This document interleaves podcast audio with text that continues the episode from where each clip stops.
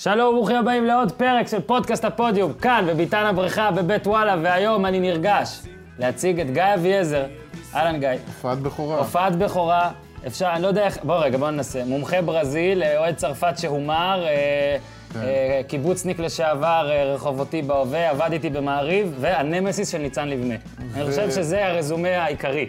ומאתמול גם אה, מחזיק אצבעות לארגנטינה. כן, אתה אוהד ברזיל שמחזיק אצבעות לארגנטינה, עוד מעט ניגע, אז ניגע בארגנטינה. בהמשך, אחרי שאתה תלך, יהיה ירון טלפז שנדבר איתו על אה, משחק מספר שלוש, אה, סדרת הגמר של אן בי איי. קמתי ראיתה? היום. קמת? קמתי, אני נוהג לקום לרבע האחרון של העונה, של משחק שבע, אבל אמרו לי שזה יותר קצר, אז קמתי היום וראיתי את שתים עשרה... נקודה שש השניות האחרונות של המשחק. שתי עונשין של קרי ראית, בטח חשבת שהוא היה טוב, הוא לא. על כך, בהמשך, אז עכשיו, השיר של אבישי זיו, ומתחילים עם גיא אביעזר.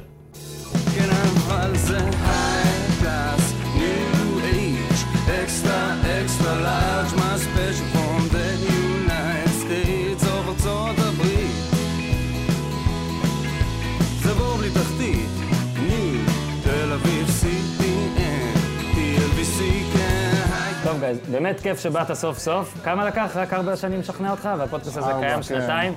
אנחנו פה בגלל שאתה מומחה ברזיל, גם כי אתה עכשיו אוהד אותם, אבל גם התחתנת עם המדינה הזאת, אפשר להגיד, אשתך, ועכשיו אתה גורלך בגורלה.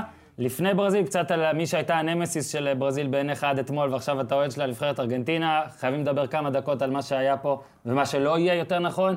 למי שלא במדינה הזאת ואיכשהו לא קלט, אז נבחרת ארגנטינה הייתה אמורה לבוא לפה ביום שבת, לשחק בטדי, והיא לא באה. אה, כמה ימים לפני, אה, זאת אומרת, אתמול זה קרה, וזה היה אתמול בלילה, בין שלשום לאתמול, זה בעצם שלושה ארבעה ימים לפני שהמשחק היה אמור להיות אה, להיערך. הודיעו אה, מסי, מסצ'ראנו וחבריו שהם לא מגיעים, אה, ואתה אמרת, לה, אתה די שמח על זה. מסיבה ספציפית. אני, כל העניין של ה-בי די אס, מדיני, פוליטי, ירושלים, בסדר. אני, הסיפור של הכרטיסים, לדעתי זה הסיפור פה. עכשיו נוח להטיל את זה לזה, יש הרבה גורמים שנוח להם. אני ראיתי שדוברים של ההתאחדות לכדורגל כבר נהיו מזרחנים ומומחים לטרור, והם הולכים להגיש תביעות בפיפה על ג'יבריל רג'וב, שיסבירו קודם כל את כל עניין הכרטיסים שם, איך הלך, איך ה... שחקנים מעל של... גיל שלושים קיבלו, והמשפחות של השחקנים, שזה הכל אירוע פרטי, מה הקשר שלהם בכלל? אז הסיפור הוא נורא פשוט, אפשר לסכם אותו במשפט אחד. מי שמכיר את הלכות ההתאחדויות של דרום אמריקה, יודע שהפרשה הזאת רק התחילה, היא לא הסתיימה. מה אתה חושב, שפשוט יפצו במשחק אחרי המונדיאל? או... זהו, אגב, יהיו כ- דברים כ- מעניינים. כארגנטינולוג גם, הכסף לא יחזור, אה? בוא, הכסף בוזבז כבר, נכון? בוא, בוא נאמר את האמת. בוא, הכסף ש... הלך. כן, כן, זהו. זה... הכסף הלך. זה, זה, זה יהיה קשה להחזיר אותו. עכשיו, כן. אני אחלק את זה לשני דברים. קודם כל, ואתה כתבת גם את זה בטוויטר, זה גם אני רציתי או ארצה או אכתוב, מאיימים על השחקנים הגדולים, מסי, רונלדו וכולם, אני בטוח שכמו שהם מקבלים אהבה, ככה הם מקבלים איומים מתוקף הצלחתם, פופולר... פופולריותם, אני לא מצליח להגיד את המילה הזאת, וזה שהם מערבים. גם אנחנו ראינו למשל שדאעש עשו ממים וסרטונים על מסי בלי ראש, רונלדו בלי ראש, אני בטוח שגם... את פיל... מסי הם רצחו כבר שלושים פעם. אז זהו, אז, אז אני אומר שאני מאמין, אני מאמין למסי. שמספר, ומסי מספר את זה לעיתונאים, ואתמול דיברתי עם סרג'ו לוינסקי, שפגשנו אותו ביחד במונדיאל, אני, אחרי זה, אני לא יודע אם אתה זוכר, שהוא גם ערך את הספר שלו, של גיהם בלאגה, על מסי, את הביוגרפיה, ולוינסקי גם אמר לי שמסי קיבל איומים על חייו, ויותר מש... הפריע לו על חיי ילדיו.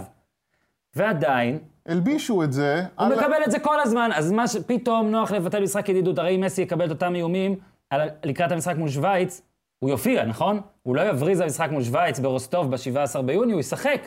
זה מה שאני חושב, שזה היה נוח, זה היה מין חבל ש... האיומים האלה הגיעו כמו כפפה ליד, הם לא רצו להגיע... לא היה להם איך להתחמק מזה, ופתאום הצליחו. אגב, הסיבה הביטחונית היא נוחה לכולם, גם לנו וגם להם. כי יש עכשיו אנשים שעושים הון פוליטי, כמו שאמרת, נגד רג'וב ונגד זה. זה נוח לכולם. אותי מה שמגיע, אגב, בכלל, ואני ממש לא רוצה לעשות מזה קטע פוליטי, כי אני גם אתקוף את הפוליטיקאים משני הצדדים. זה שאתה רואה שיש משחק שאפילו לא שוחק, או כמשחק ידידות שלא שוחק, שגורר כל כך הרבה תגובות של פוליטיקאים, חברי כנסת והכל, זה מגיל אותי יותר מהכל, אתה מבין? ואגב, המש... לא העברה, זה שהמשחק עבר מחיפה לירושלים, בטוח עזר, הגביר את האיומים, בטוח עזר גם, עזר במרכאות לארגנטינאים פתאום להבין שיש פה משהו חמור וחריף, ועדיין, זה לא המעבר הגיאוגרפי כמו המעבר הפוליטי, הרי המשחק הזה עבר... כמו מן בן ערובה כזה, פתאום הוא בחגיגות ה-שבעים, פתאום ארגנטינה, שחקני ארגנטינה צריכים ללכת לכותל, וצריכים להיפגש עם ראשי ממשלה, ושרי ביטחון, ושרי תרבות של ישראל, לא יודע אם הם היו אמורים להיפגש, ובטח זה עזר להם, ועשה להם את זה, את זה יותר נוח. אמר לי אתמול גם סרג'יו, שאתה, עושה לי, אתה צריך להבין, הכדורגל בארגנטינה במצב של אנרכיה. זה לא כל שאתה חושב שהכל מסודר והכל. היושב ראש לא באמת מקבל את ההחלטה הזאת. מסי, מסצ'ראנו, היגואין, הם מקבלים את ההחלטות פה. השחקנים בארגנטינה מקבלים את ההחלטות. לכן אני אומר לך שזה רק תחילת הפרשה. בוא, זה התאחדויות, בוא, חוליו גרונדונה, בוא בברזיל, גם כן, אני יכול לספר לך על ארבעה כבר שמסובכים. בוא נחכה, בוא נראה ככה. אתה אומר שחיתות זה... אתה אמרת את זה. שחיתות זה מחמאה, שחיתות זה... עד אילך, ברזיל... יש אנשים בברזיל ובדרום אמריקה שאתה יכול להגיד שהם מושחתים, בלי שום חשש לתביעות דיבה. סעיף אחרון בקשר למשחק כדי שנתקדם למדינה אחרת. הוא אמר לי גם סרג'יו שאם לא היה, וגם אתה חושב ככה, כמו שגילינו לפני השידור, אם לא היה את כל הנושא של העברת השגרירות כל כך בסמוך, זה כנראה לא היה בעיה בכלל. אבל אמר לי שזה בא הכל כל כך באותו זמן, וכל הבעיה עם מה שאמריקה, ארצות הברית, העברת שגרירות, ארגנטינאים, כאלה הם יותר לפחד. הגדירו את זה גם עכשיו הסיפור של האירוויזיון, שהמארגנים, האירופים, לא רוצים שזה יהיה במקום, איך הגדירו את זה? מקום מפלג, או משהו כזה. אמרתי, אולי סמי עופר. זה סמי עופר לא מפלג. טוב, בוא נעבור לארגנטינה. אגב, לברזיל, מארגנטינה לברזיל. ראיתי אגב שבהתפלגות, יכול להיות בגמר הם ייפגשו לפי כל הדברים האלה, אז סוף סוף, הם נפגשו פעם האחרונה ב-תשעים, נכון? קניג'ה, לדעתי. ב-תשעים, במשחק ה... רבע גמר לדעתי זה היה. זה היה, לא, זה היה שמינית. שמינית? יכול להיות שמינית, אני כבר... משחק הבקבוקים. הבקבוקים. מה, שחולים, לא חולים, כן חולים? המשחק הבקבוקים, שהחליפו להם, החליפו להם את הבקבוקים בצבעים. אה, איזה יופי. אין על ארגנטינה בברזיל, אני אומר לך, המונדיאלים. גם ראינו, אגב, אמנם היינו ביחד במונדיאל שהיה בדרום אמריקה, בגלל זה ברור שלארגנטינה וברזיל יהיה את ריבוי האוהדים, אבל הקהל של שתי הנבחרות האלה, אולי גם של צ'ילה, ביפר לקחו בעיניי את מונדיאל אלפיים וארבע עשרה. אני נסעתי ביום הגמר מסן פאולו על אוטוסטרדה לריו, וכל השיירות מארגנטינה הגיעו מלמטה. אתה יכול לחשוף שנסעת איתי באותו אוטובוס? זה בחזרה. כן? בחזרה. אה, אתה נסעת לחצי גמר? לא, לא, נסענו לגמר בריו. אה, אתה מדבר על החזרה. בוא אני אגיד לך, אנחנו, אתה ואני, היינו בשבע אחת, ביחד, חצי גמר, גרמניה, ברזיל, זה היה יום הכדורגל הכואב בחייך. שוב, אמרנו, גם אוהד, גם התחתן עם ברזילאית וכל זה. זכרנו, ניימאר נפצע קודם נגד קולומביה, טיאגו סילבה קיבל צהובים, לא שיחק בגלל צהובים, לא חשבנו שיהיה שבע אחת, בוא רק נזכיר, זה גם לא השבע אחת, לא רק השבע, זה היה חמישייה ב-עשרים דקות, משהו כזה, זה היה כמו, זה משחק של, אתה יכול להגיד, אף פעם לא ראינו משחק כזה. לא, יש אני... מצב שלא נראה גם. לא, משחק אני... כזה חשוב שנהיה ככה. אני...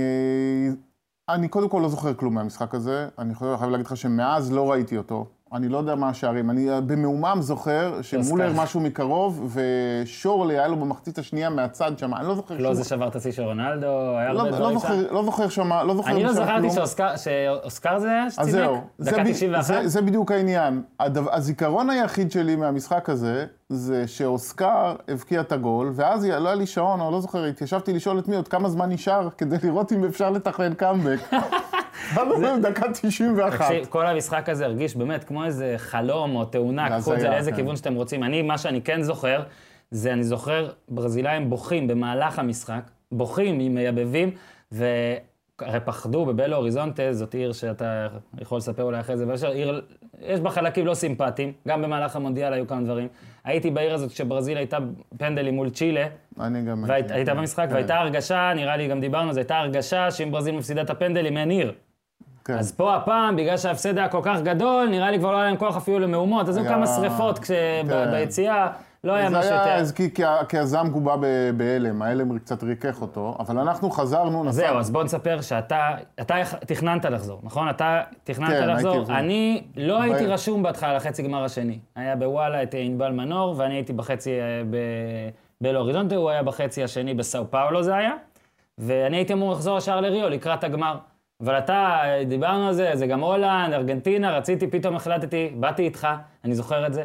קודם כל הזמנתי כרטיס דרך פיפה והכל איכשהו קיבלתי, ולא היה לי טיסה, לא היו טיסות, גם לא צריכתי למצוא טיסה. נסעתי איתך באוטובוס, אני חושב שהוא היה יותר, אולי היה תשע פלוס הכל. הגענו שש בבוקר. שישר אחרי המשחק, אחרי איזה שעה, כתבנו מהר וברחנו, והגענו לתחנת האוטובוס, יש לי תמונות של זה, שזה היה נראה כמו, קודם כל כאילו נגמר המונדיאל, ואתה רואה את זה, זה היה, עזוב את, אתה רואה את האנשים שוכבים, סיפרתי את זה כבר כמה פעמים, פשוט כל התחנה מלאה באנשים, אנשים באינטרנט קפה קצת רוצים לראות, זה היה פשוט, פשוט הזוי. הגענו בבוקר, שבתחנה בריו כבר היה את כל דוכני העיתונים. בסאו פאולו. בסאו פאולו, סליחה. בסאו פאולו, את כל דוכני העיתונים. וראית את המרקנאי. זה מה, אני מקנה, זה נראה כמו, אתה מכיר את הסרטים שרואה דוכני עיתונים על משהו שהוא כאילו דרמטי, וזה, זה היה סוג של... כאילו אין עולם, אתה יודע, יש עיתונים, מת העולם. הפרל הארבור של ברזיל, זה היה הדבר הזה. מדהים, ואז ראינו אפס אפס עם פנדלים באצטדיון שקראת על המדפסת. וזה למעשה משם ברזיל המשיכה, יצאה כביכול לדרך חדשה, שנתקעה אחרי שנתיים המשיכה, אבל עד היום, זה, יש שם מה שמוגדר כטראומה רדומה. זאת אומרת, ההבחנה הקלינית, שהפציינט איפשהו ישתקם, אבל הוא, משהו שם עוד עלול, עוד עלול להתפרץ, וזה גם חשש שקיים היום. עכשיו, עשו איפשהו, ניסו להוציא את כל מי שהיה קשור לפיאסקו, לפיאסקו הזה, הצליחו חלקית, מרסלו, אני לא זוכר אם הוא שיחק בכלל אפילו, מרסלו, בנבחרת, בסגל שהיה מרסלו, פאוליניו. מרסלו, אם אתה זוכר, איבד את הכדור בקרן הראשונה, ואז ישבנו בעצם אפילו אמרנו, תיזהרו, מקרנות מטומטמות קוראים דברים רעים. ונשארו. עכשיו, באמת מי ששניים ששילמו מחיר, זה טיאגו סילבה לא היה במשחק הזה, אבל טיאגו סילבה, היו שני אנשים שסימלו את כל הפיאסקו הזה, זה טיאגו סילבה, ודויד לואיז. עכשיו, טיאגו סילבה, דונגה, דונגה כביכול, החזירו אותו לאיזה פרויקט של להחזיר את הכבוד לחולצה, משהו כזה. ושניהם, זה טיאגו סילבה, לאט לאט הוא הוחזר לעניינים, למרות שלדעתי היה לו חלק מאוד גדול, אני לא יודע אם אתה זוכר את זה, בשמינית גמר נגד צ'ילה. בזמן שהתכוננו לפנדלים, כל השחקנים התאספו, מי שריכז אותם, אגב, זה היה פאוליניו, שאני חושב שהוא אפילו לא פתח. ויושב הקפטן, טיאגו סילבה, מתחתיי, על כדור, על קו הרוחב, ובואה באוויר. פשוט בואה באוויר. זה מחזה שזה בלתי אפשרי להסבר, כאילו. עכשיו, הוא נחשב גם למנהיג. ודויד לואיז עם הבכי? עכשיו, דויד לואיז הוא דמות טרגית, כי דויד לואיז היה מצוין, הוא לדעתי אפילו היה שחקן המצטיין, כמה בחרו אותו. קולומביה הוא שם את הגול, לא? זהו, בשלב הראשון, בשלב השני, כבלם, הבקיע גול בשמינית גמר וברבע גמר. והוא שילם את המחיר הכי גדול. והוא גם היה אחד היחידים שהיו גברים בסוף השבע אחת, בא ועמד מול המצלמות. כן, ובכה. ובכה. טיאגו סילבה גם כן נבעט. היה מרקיניוס ומירנדה שנשארו שם. אז רגע, אז אני רוצה שנייה לקטוע אותך, כי אתה מדבר על הפן המנטלי ועל הבכי והכל, והרבה דנו בשאלה גם אחרי המשחק, או אני זוכר שגם על הטור שלי היה על גרמניה, זה היה גברים מול ילדים, מבחינה מנטלית. עד כמה אתה חושב, כי הרי מה היה כל התמה של המונדיאל, אם אתה זוכר, שברזיל בוכים בהמנון, זוכר את זה? אני, שברזיל אני, מאוד מתרגשים אני, בהמנון. אני זוכר, אחרי המשחק הראשון או השני כבר, שלחתי למערכת במעריב, ואמרתי להם, אני הולך לעשות כתבה על הסיפור הזה. זה הזוי לגמרי. זה כאילו מוגזם, זה כאילו סבבה רגש פטריוטיות, אבל אתה יודע, כל, כל מאמן מנטלי, הביאו, סקולארי אגב הביא, המרצה לווינריות יכול להגיד לך, שמוטיבציה זה מצוין, אבל יש לך גם מוטיבציה בגבול, יש גבול. סקולארי הקפיץ באמצע הזה, הקפיץ את ה... יש פסיכולוגית שעבדה איתו עוד בגרמיה ופלמרס, הקפיץ באמצע המחנה, הביא שם הפסיכולוגית שדבר עם החבר'ה קצת. זה, זה, זה בעיה.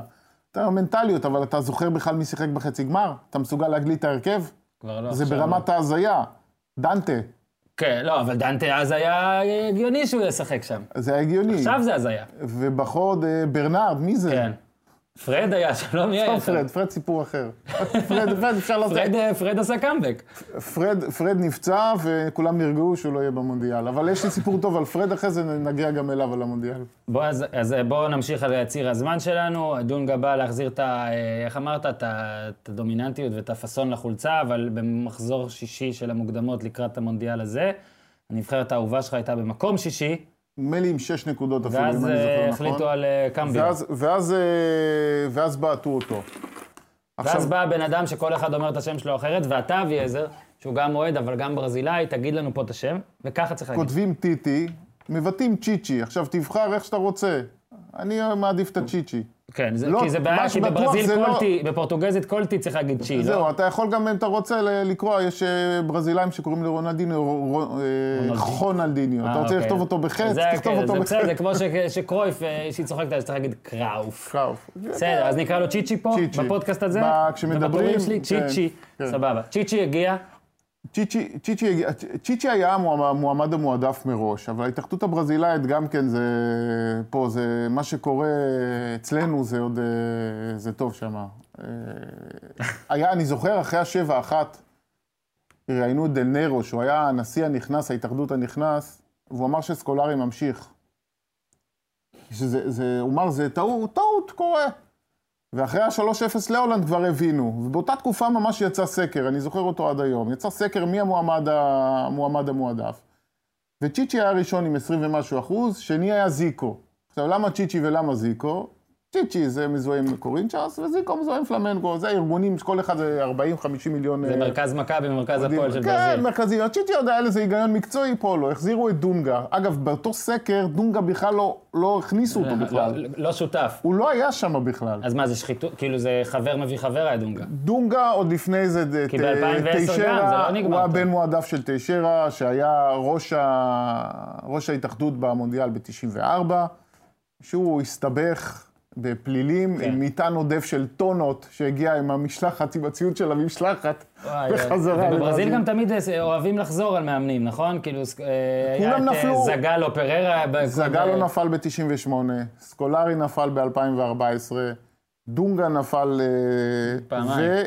ופררה נפל ב-אלפיים ושש, אם אני זוכר, נכון? אז מה, אז בעצם עכשיו סוף סוף ניסו לעשות משהו חדש. עכשיו הביאו, עכשיו צ'יצ'י, זה לא מובן, לברזיל יש מצוקה מאוד מאוד גדולה בתחום האימון. אם תיקח למשל את ארגנטינה, זה קאדר של מאמנים, פוטצ'ינו, סמפאולי, כל המונדיאל זה...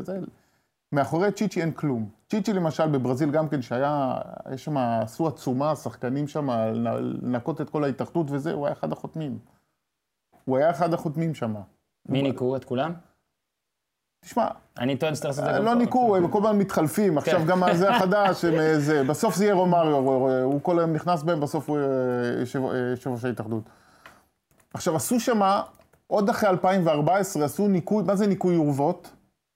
כדי לצאת כביכול לדרך חדשה, העיפו את הקצין ביטחון, והעיפו את הבן אדם שאחראי על הכביסה והקיפול של הבגדים. בן אדם שהיה בארבעה חמישה מונדיאלים, גם אותו העיפו. העיפו הכל, ניפו הכל. עוד פעם זה התפקשש, היה אגב... טוב.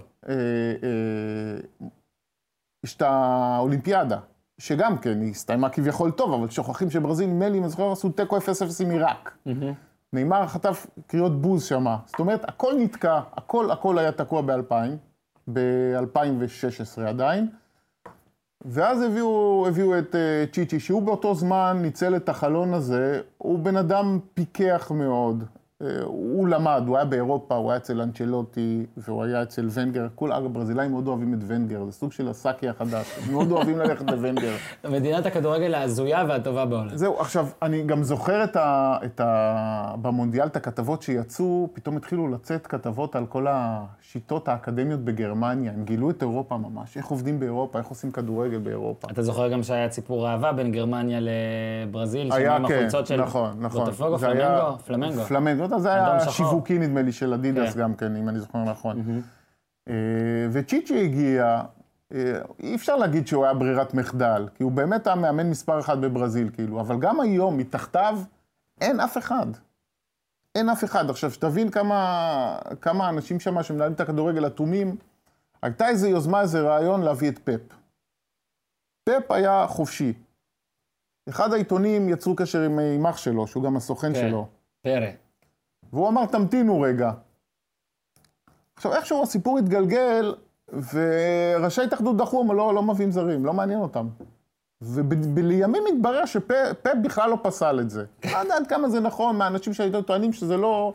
אבל הם פסלו את זה עוד בכלל לפני שהוא התרומם. לא יודע אם הוא היה הולך לאמן ברזיל, לא יודע אם זה מתאים לו. אבל מדהים שהם פסלו את זה לפניו. אבל הם פסלו את זה כי הכבוד הלאומי, תשמע, ברזיל, באמת, אחרי צ'יצ'י, אין שם כלום. זאת אומרת, יצטרכו להביא מאמן זר. אגב, זה עלה גם אחרי מונדיאל אלפיים וארבע עשרה. כן, אבל זה לא קרה. וצ'יצ'י באמת הצליח מהר. טוב ומהר. צ'יצ'י, זה... אופמן גם סיפר פה על דבר אחד, אתה עוד מספר עוד דברים שעושה, שהוא חש בלחץ של ניימאר עם סרט הקפטן, מאז יש כל משחק קפטן אחר, הוא הגן על ניימאר עוד בהתחלה. הוא... ניימאר חטף קריאת בוז באולימפיאדה. וזה היה סוג של הסכמה שעדיף, עדיף, גם ניימאר כנראה הבין את זה. שבהסכמה להוריד את הלחץ ממנו.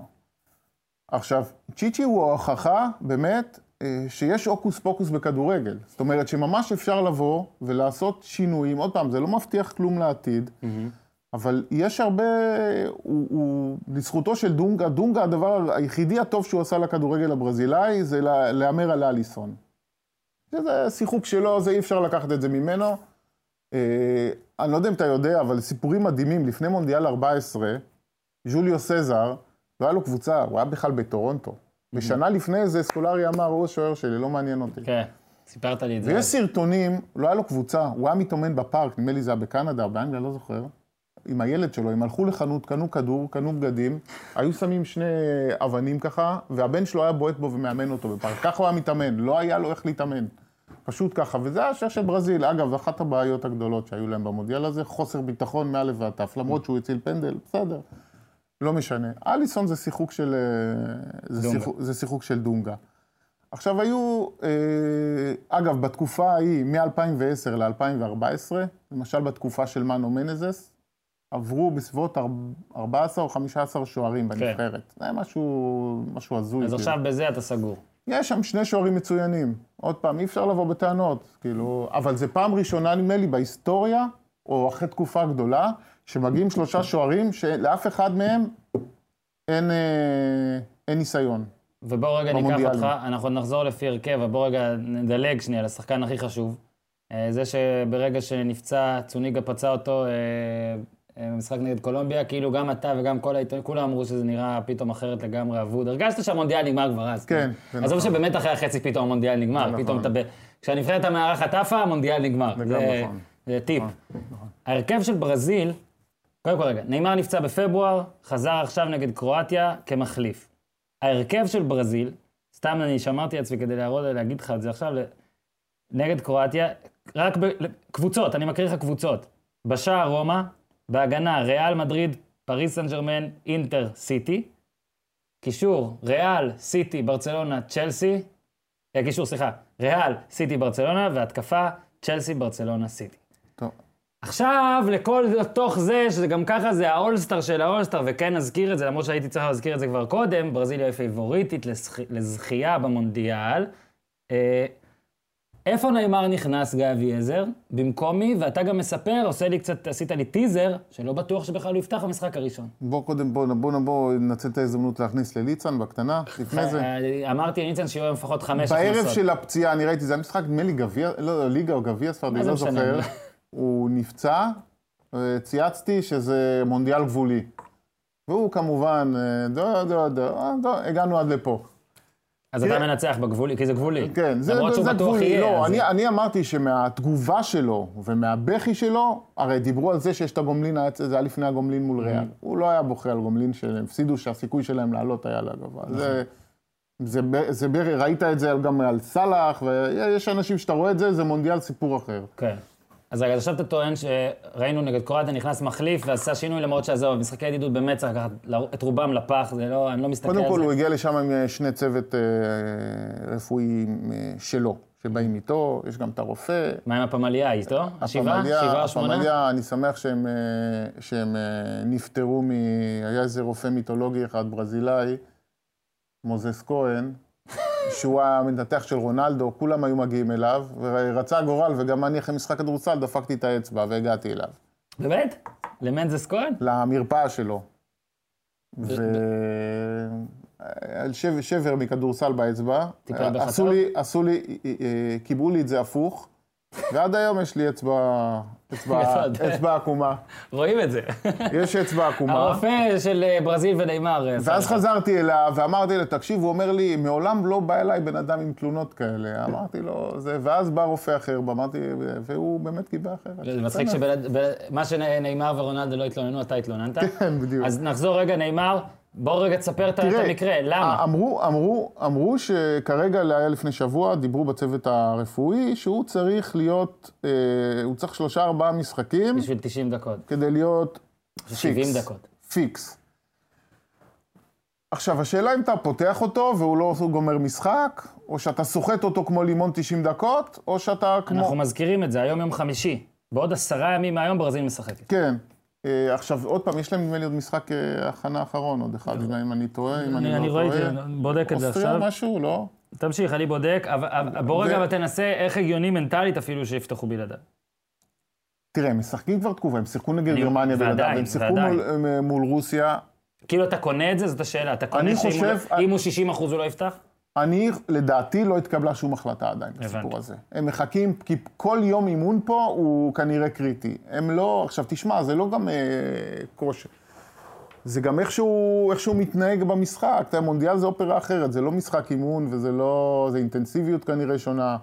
אה, אבל זה, זה אחד הדברים הטובים שצ'יצ'י עשה, שברזיל עומדת בפני עצמה. אני לא אגיד לך שיכולה להסתדר ב, בלעדי ניימאר, אבל היא כבר עשתה איזה כברת דרך, והם קיבלו ביטחון, שיחקו מול גרמניה, ניצחו את גרמניה, ניצחו את רוסיה, למרות שגרמניה שיחקו בהרכב לא יודע כמה שלהם. ושוב, ידידות זה קשה להסתכל. זה, זה, זה, זה סיפור אחר, אבל עכשיו אתה נתת גם את, אתה נתת את, כן, את, זה ה, לא שביר את הקבוצות, אבל, את, את הקבוצות מאיזה קבוצות, אבל צריך לזכור עוד דברים אחרים. יש שם לפחות חצי הרכב, שהוא לא שחקן הרכב קבוע בקבוצות שלו. Mm-hmm. זה אחד זה דנילו, mm-hmm. מי עוד יש שם? גבריאל ג'זוס, רק לקראת סוף העונה, הוא היה פצוע המון זמן.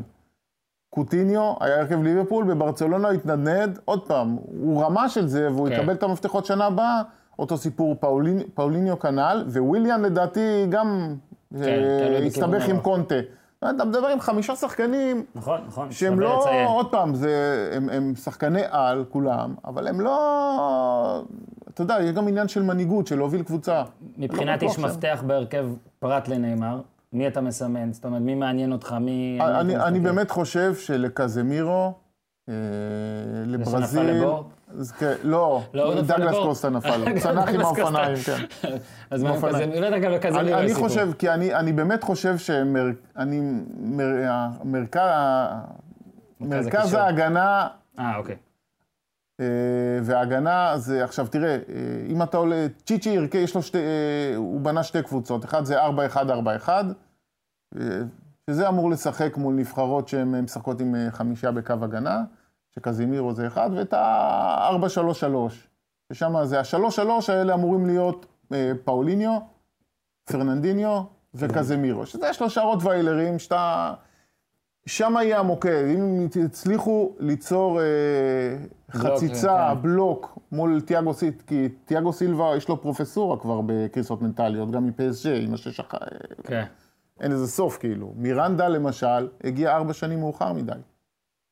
הוא מירנדה, נדמה הוא באתלטיקו מדריד במונדיאל שעבר, סקולארי לא זימן אותו, הביא אחד בשם אנריקה, מי זה אנריקה? אחד שהוא הכיר מפלמרס, אז הוא הביא אותו, אז שיהיה מקום. יש לו אגב ברזומה, רכישה מברצלונה. הוא לא שיחק שם, כן, רכישה. אוקיי. הוא היה, בוויקיפדיה כתוב ברצלונה. והוא הפסיד אותו, ומה שמדהים הוא שסקולארי במונדיאל ההוא אמר שהוא שואב השראה מאתלטיקו מדריד. אז הוא גם לא הביא את מירנדה, והוא גם הביא את פרד, ולא את מה שמו, החולה נפש הזה, דייגו קוסטה. וזה מה שקרה. עכשיו, צ'יצ'י באמת, הנה, הבאתי לך כמה נתונים. יאללה, סע. שתבין, אני צריך לקרוא אותם. אחד, זה הלחץ של החלוצים. דונגה, למשל, השתמש באחד ריקרדו אוליברה, לדעתי הוא היום בין שלושים ושמונה פלוס. Mm-hmm. והוא מדבר על לחץ על, לחץ על המגנים. Mm-hmm. הממוצע אצל דונגה, בשישה משחקים שהוא שחק, היו אה, שלוש נקודה שש חילוצים. אצל צ'יצ'י זה עלה ל-שמונה. וואו. למשל. עכשיו, אחד ההסברים זה, זה שהגיע גבריאל ג'זוס במקום ריקרדו אוליברה המבוגר. אוקיי? שהראשון... שאוליברה עשה שתיים נקודה שבע וג'זוס שבע נקודה חמש. חילוצים, תיקולים של שחקני יריב. עכשיו תגיד, זה רק... החלפתי שחקן, אז התוצאה השתנתה. לא, גם ניימאר, הנתונים שלו שהיה לפני ואחרי, הם שונים משהו כמו מאה ארבעים ושבע ל-שמונים ושבע. עכשיו, כתוצאה מזה למשל... מי שהיה הקשר האחורי של דונגה, לואיס גוסטבו, ואחרי זה החליף אותו קזימירו. קזימירו משחק היום שלושה מטרים קדימה מ... ביחס ללואיס גוסטבו. כן. וגם האיומים, האיומים של הקשרים... הוא פשוט שדרג את כל האמצע, הפך את זה יותר, עכשיו, יותר קשוח וגם יותר מחלץ, שזה יש, גם עוזר להתקפה. יש הרבה יותר, כתוצאה מזה גם הנתונים, יש, יש יותר איומים של הקשרים האחוריים על השאר, זה מאפשר להם יותר אפשרות. אגב, במבחן, בוא נקרא את זה מבחן התוצאה. וזה עד פה הקטע הרציני של הזה. שלמה אהבתי, אהבתי, אביעזר, ניצן יגה. אגב, במרץ אלפיים ושש עשרה, זה היה פעם האחרונה שברזיל חטפה שני גולים במשחק. זה גם מתחבר אולי לתחילת ה... אפילו שהם הפסידו לפרו ולארגנטינה בידידות, זה היה אחד אפס. אז מהבחינה הזאת זה באמת יצטרך להיות זה, אולי עכשיו צ'יצ'י עושה את אתלטיקו שסקולארי רצה לעשות. הוא בנה, באמת, אפשר, תודה, אני לא יודע מה התוצאה בסוף, אבל הוא באמת, העבודה, הוא הביא, הוא הכניס סטנדרטים, באמת, אירופיים, באמת, לדעתי לראשונה, אם תחשוב, סקולארי זה דור אחר, ופררה זה דור אחר, סטנדרטים אחרים שסקולארי, המשלחת של ברזיל, לטורניר הזה מאוד גדולה. כן, והם בסוצ'י, הם לדעתי היחידים שם למטה בסוצ'י. המשלחת היא מאוד גדולה, היה להם פרויקט כזה שכל הסקאוטים של כל הקבוצות בליגה הראשונה, משהו מרוכז שהם אספו נתונים על כל היריבות. פרויקט כזה. אגב, אחד העוזרים של אחד העוזרים של צ'יצ'י, הסקאוטרים, אחד העוזרים זה הבן שלו. תביא, חייבים. חייבים. חייבים קצת. אבל זה גם אף אחד לא מדבר. בסדר, שיהיה... אז הם עשו באמת, ההכנות הן באמת מאוד רציניות. מה יצא מזה? אי אפשר לדעת. אז קודם כל יש משהו, נסתכל על הסעיף של אירופה. אוקיי, ברזיל זכתה באירופה ב-אלף תשע מאות חמישים ושמונה בשוודיה, ומאז כל הזכיות שלה היו... לא באירופה, היה לה צ'ילה, היה לה מקסיקו, היה לה ארצות הברית ויפן ודרום קוריאה, שגם אמרת את זה נכון לפני שהתחלנו להקליט, דברים משתנים כבר, זה לא שאתה צריך לעשות מסע הפלגה של חודשיים כדי להגיע, היום כבר כל העולם די מרגיש ביחד, ועדיין לפעמים הדברים האלה כן משפיעים. פעם אחרונה שהייתה באירופה זה היה גרמניה, עפו ברבע, כן, רבע נכנע לי, כן, רבע. זה מה שנקרא, בניגוד למשחק הסרוכים, קוראים לזה משחק הגרביים. במה, בגרמניה? גרמניה, יש שם... יש לך שם לכל הפסד. זה, לא, לא, לא, זה, אגב, אני די מדהים שלא עשו מזה סיפור, אגב, כל מיני מחירות, עניינים, אבל מי שיפתח ביוטיוב, יש גם סרטונים, מודדים את זה, שנייה אחרי שנייה, נדמה לי זידן מרים את העונשין, והנרי נדמה לי משחיל מקרוב. עומד על ה-שש עשרה, אדון רוברטו קרלוס, ומסדר את הגרביים שלו. לוקח לו זמן. בזמן הזה תראי הנרי כבר עשרה מטר לפניו, עשרה מטרים לפניו. ממליץ לאנשים שרוצים לראות קונספירציות, זה, זה משחק הגרביים. מעניין מאוד. באמת, אני גם, אני גם, אני כבר שכחתי את זה. הובלתי לזה, עזוב את אירופה, שמי אירופה, ארצות הברית והכל, פתאום ברזיל, שהגיע, שוב, פבוריטית גם עכשיו, אתה שם לב, בוא נאמר, אלפיים ושתיים אין כלום. עכשיו, אני הייתי במדינה ב-אלפיים וארבע עשרה, אז אני יודע קצת, אבל אתה יודע הרבה יותר. תספר רגע על הלחץ, על, על מה זו המדינה הזאת, והקט... אתה יודע, עד, עד כמה לחץ, כי לפעמים, אתה רואה, אנחנו פה ישראלים, רואים את נבחרת ישראל, חושבים שזה לחץ. שוב, אני הייתי ארבעים יום, אתה קול... אני, אני, קשה לי אפילו להסביר עד כמה הטירוף שם ענק. בוא תספר רגע, כי אתה כן עכשיו גם בקשר, מה יש עכשיו? מה... פה נחזור רגע כשבהבחנה בין התקופות, מה שהיה עם פלא, אחד היתרונות של ברזיל שהם לקחו אז, זה יתרון ההפתעה, ויתרון ההפתעה, לא היה סקאוטינג, לא ידעו וזה. פלא מספר באחת הביוגרפיות שלו, שהם הגיעו למשחק בגד ברית המועצות, שנחשבה אז כביכול למעצמת ריגול, בגלל המלחמה הקרה, זאת אומרת, אם יש מישהו מיתו. ואז הוא מספר, אני וגרינצ'ה נפלנו על איזה שחקן, מגן יהיה איזה מגן, פעם ראשונה בחיים שלו. מה הוא יכול לעשות? הוא לא יכול לעשות, היום זה לא קיים הסיפור הזה. עכשיו, אני יכול לגבי מה שקורה, אפשר לעשות עם זה השוואה לגרמניה, נדמה לי זכו מקום שלישי, במונדיאל שהם ערכו ב-אלפיים ושש. אני זוכר, יש שם חגיגות. זאת אומרת, באו, מה זה חגיגות? באו, שחקנים, עודים, עניינים, בירות, שם, שם. זה לא יקרה בברזיל. זה לא יקרה לעולם. בטח זה המקום רביעי אחרי שבע, אחת, שלוש, אפס. זה לא יקרה. מה יש עכשיו? כמה לחץ בתקשורת? זה עדיין, תראה... כי זה לא בתוך ברזיל, לפחות זה. מכיוון שזה, אגב, מדינה די פסיכית. די. אתה נכנס היום, הליגה עדיין משוחקת. כן. אז אתה נכנס היום, אז עדיין יש הרבה עיסוקים בענייני פלמנגו ו... כן, וראיתי שאחת הקבוצות, אני לא זוכר את זה בטוויטר, כבר מאכלים הקהל, עושים כזה... יש, מלי בסנטוס, שהם מאבטחים בתוך האימונים, שם המענים לפרוצץ אותם. הקיצר, הם עדיין גם תקועים מתפנו למונדיאל הזה בימים הקרובים, איך שנקרא. זה באמת המדינה המטורלת בעולם, דעתי, מבחינת כדורגל. כאילו אפילו, אתה יודע, ארגנטינה זה שפוי רצח לעומת מה שקורה. תראה, יש הרבה מדינה. פה, אחד הדברים הראשונים שמזהים אותך, זה עם מבחינה פוליטית, את השמאל, את הימין. שם זה את מי שאתה אוהד. עכשיו, להגיד לך שאוהבים שם, אוהבים יותר כדורגל מאצלנו? לא, אני לא חושב. אני חושב שישראלים מטורפים. זה ברור, זה גם באמת, כמו שאמרת, זה גם ארגנטינה ואיטליה, זה כל מקום. זה בנתוני כרטיסים. אני מתכוון לפסיכ... אני לא מתכוון, אגב, לאלימות, אני מניח שבארגנטינה יש יותר אלימות, בטח בבואנוס איירס, במשחקים, יותר מטורף אולי. אני מתכוון בכלל, במין תשוקה של מדינה שלמה, שזה לפחות... המונדיאל, המונדיאל זה באמת, באמת משהו, משהו, זאת אומרת, כשיש, כשהנבחרת משחקת משחקים, אפילו בקופה אמריקה. לא באת איתי אז לאימון או שנסענו לאימון שלהם, שהם החליטו לעשות אימון אחד במפתיע, בחוץ, לא הייתי איתי בזה בברזיל, אז נסעתי, אני לא זוכר את שם העיר. המונדיאל זה באמת משהו אחר, למשל כשיש משחקי נבחרת, אתה רואה שזה לא תופס נפח, אבל זה כמו כל העולם, אבל הם באמת שמה... כל פעם עולים, ציפיות עולות. למשל, גם כן, ב-אלפיים וארבע עשרה, שוכחים את זה, אבל שנה וחצי לפני, זה היה משבר עצום. זאת אומרת, ברזיל הייתה נבחרת פשוט מפורקת. עכשיו, סקולארי, הוא גם סוג של דמות טרגית, כי הוא באמת הצליח לשקם אותה. עוד יש לו בעיות אישיותיות אחרות, שבגללם הוא נפל. אבל החטא הקדמון זה הזכייה בקונפדרציות, כרגיל. שנה לפני. כן, שפרד שמע, בגמר נדמה לי נתן איזה שני גולים בסגנון בשכיבה על הגב, אני לא יודע איך הוא עשה את זה, וזהו, יש לנו את התשע של כל הזמנים. שעכשיו רצית גם תשע, זה מה שדיברת קודם על ג'זוס עם הסטטיסטיקה, אבל זה קצת תשע שם. פרד למשל, פרד בדקו את הנתונים שלו לאורך השלב הראשון. במשחק הראשון הוא נגע בכדור משהו כמו שבע עשרה שניות, במשחק השני, חמש עשרה שניות, אחרי קמרון הוא נתן איזה גול, חצי אופסייד אפילו, אני חושב, מהקו או משהו כזה, והוא דיבר, כן, הרגשתי יותר טוב וזה, ואז הלכו ובדקו כמה שניות יש, לא משהו גם ארבע עשרה שניות. זאת אומרת, זה בן אדם שכל השלב הראשון לא נגע בכדור, הכדור לא היה ברשותו יותר מ-ארבעים וחמש שניות. זאת אומרת, אין הגדרה יותר טובה מלשחק בעשרה שחקנים מזה. עכשיו, ג'זוס, יש איתו...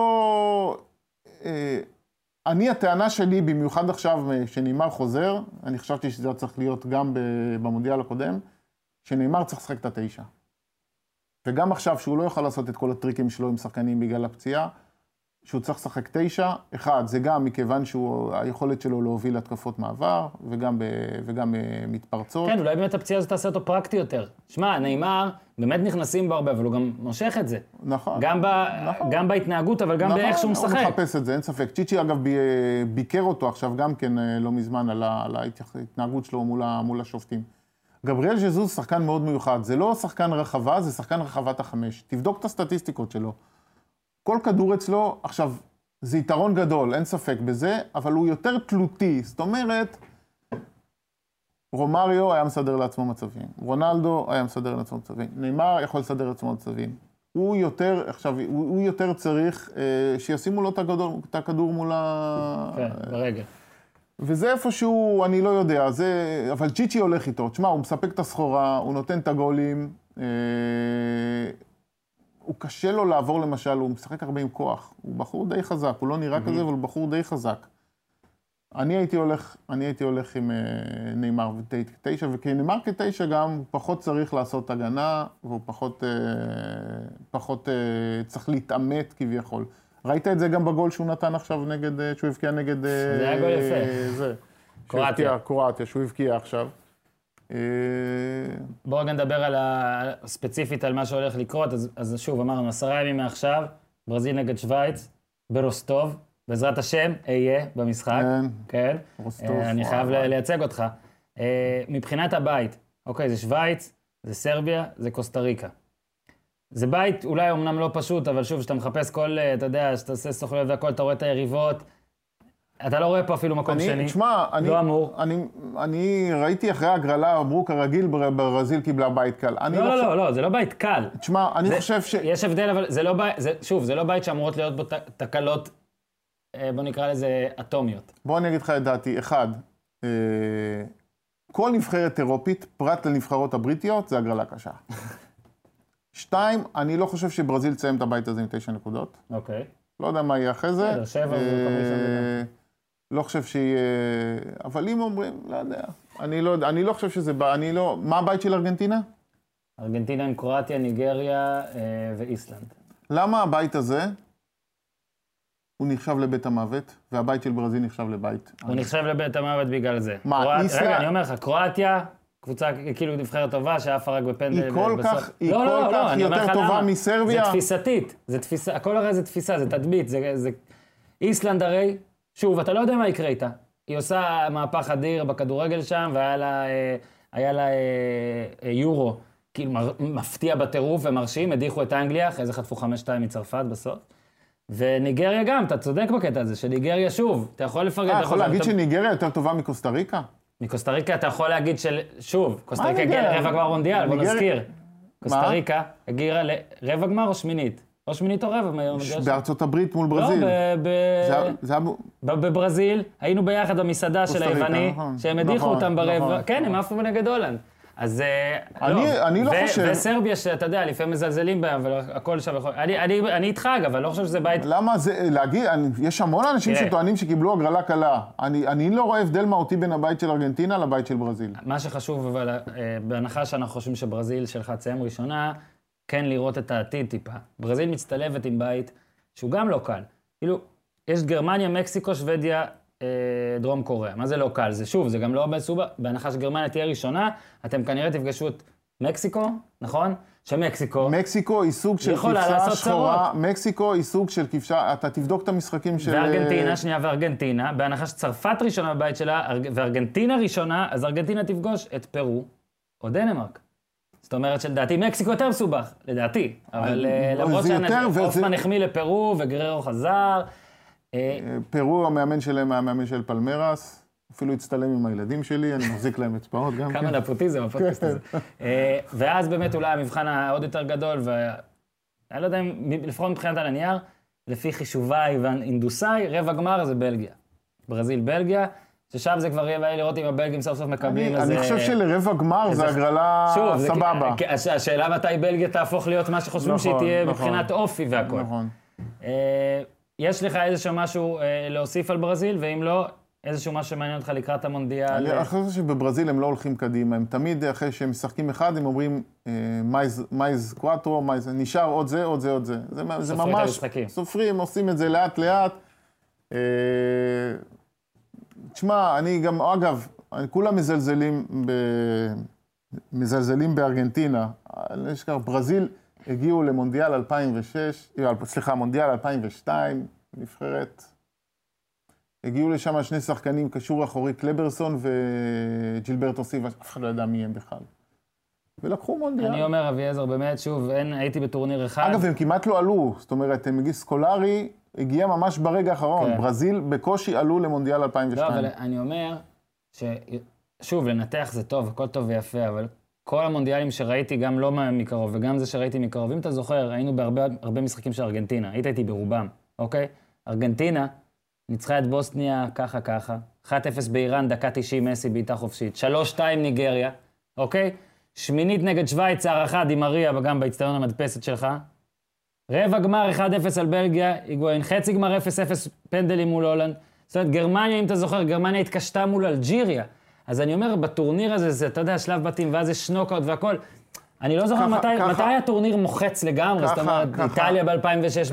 ככה, ככה, ככה לוקחים, זה בדיוק... בגלל זה אני אומר, אני אומר שארגנטינה, אגב, שהיא חמישית או שישית בסוכנות ההימורים, לא לישון עליה, כמה שחושבים שהיא גרועה והכל. מה שארגנטינה עשתה, כמעט הצליחה לעשות ב-אלפיים וארבע עשרה, זה מה שברזיל עשו ב-תשעים וארבע. אנשים שוכחים את זה, אבל מי שהניף את הגביע זה הדונגה.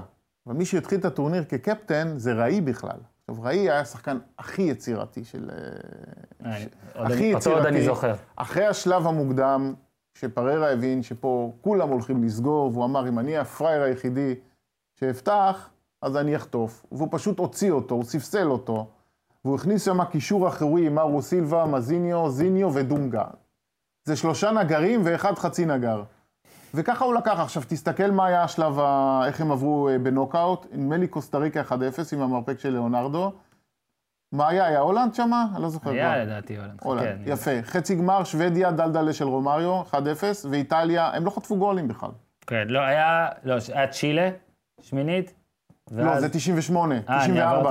אה, לא, לא, לא, חיפשתי תשעים וארבע, לחצתי תשעים ושמונה בטעות, אתה צודק. זהו, לא הבנתי איך צ'ילה. הופה, הופה, הופה. איפה זה? אחת אפס על ארצות הברית. בשמינית, ואז באמת הולנד, ואז שוודיה אחת אפס, ואז הוא את אפס אפס. הוא פשוט נעל. עם איירטון סנה, שיש לך את הסיפור שהאיירטון סנה... כן, זהו, את הביתה של בג'יו וזה, אומרים שהוא הסית. הוא הסית, הוא מת כמה. אני אז הייתי לכאורה אוהד איטליה, ראיתי את זה בבית עם סבא שלי שרצה את ברזיל. אני חייב לציין, חייב להודות. נו, שאז עוד היית צרפת. שנרדמתי בגמר הזה, והעירו אותי לפנדלים. שתיים, שלוש דקות אחרונות, אתה גם היית אוהד צרפת לפני שאתה... אתה עדיין, עדיין אכפת לך מהם? כן. אתה עוקב? אני, אני... תן משהו על צרפת לקראת המונדיאל הזה. אני חשבתי שיש להם סיכוי טוב, ראיתי את הרכב וקצת... תשמע, בית... שוב, אין בית פשוט לגמרי, אבל חוץ משל בלגיה ואנגליה, זה נראה בית שאם אחת מהם לא עולה, זה לסגור את הענף הזה. דידיה דשאן, אני אגיד לך, זה אליל ילדותי. נכון. זו האמת. אמרת את זה כמה פעמים. ואני מאוד אוהב אותו. אבל אני לא, לא, הם לא... יש שם סטייל, שאתם מסתכל שחקנים, גריזמן ופוקבה ו... לא, יש להם שניים וחצי הרכבים. יש שם, זאת אומרת, רביו, רביו בחוץ לסגל, זה הרי לא נתפס, כאילו. יש להם שוער לא רע. בוא, אז תן הימור למונדיאל. מה אתה מרגיש? אנחנו נאפשר לך גם לפני שטורניר מתחיל לתקן את ההימור שלך בטוויטר, אם תרצה, כדי שלא תרגיש את כל הלחץ עכשיו. אני הולך על ארגנטינה.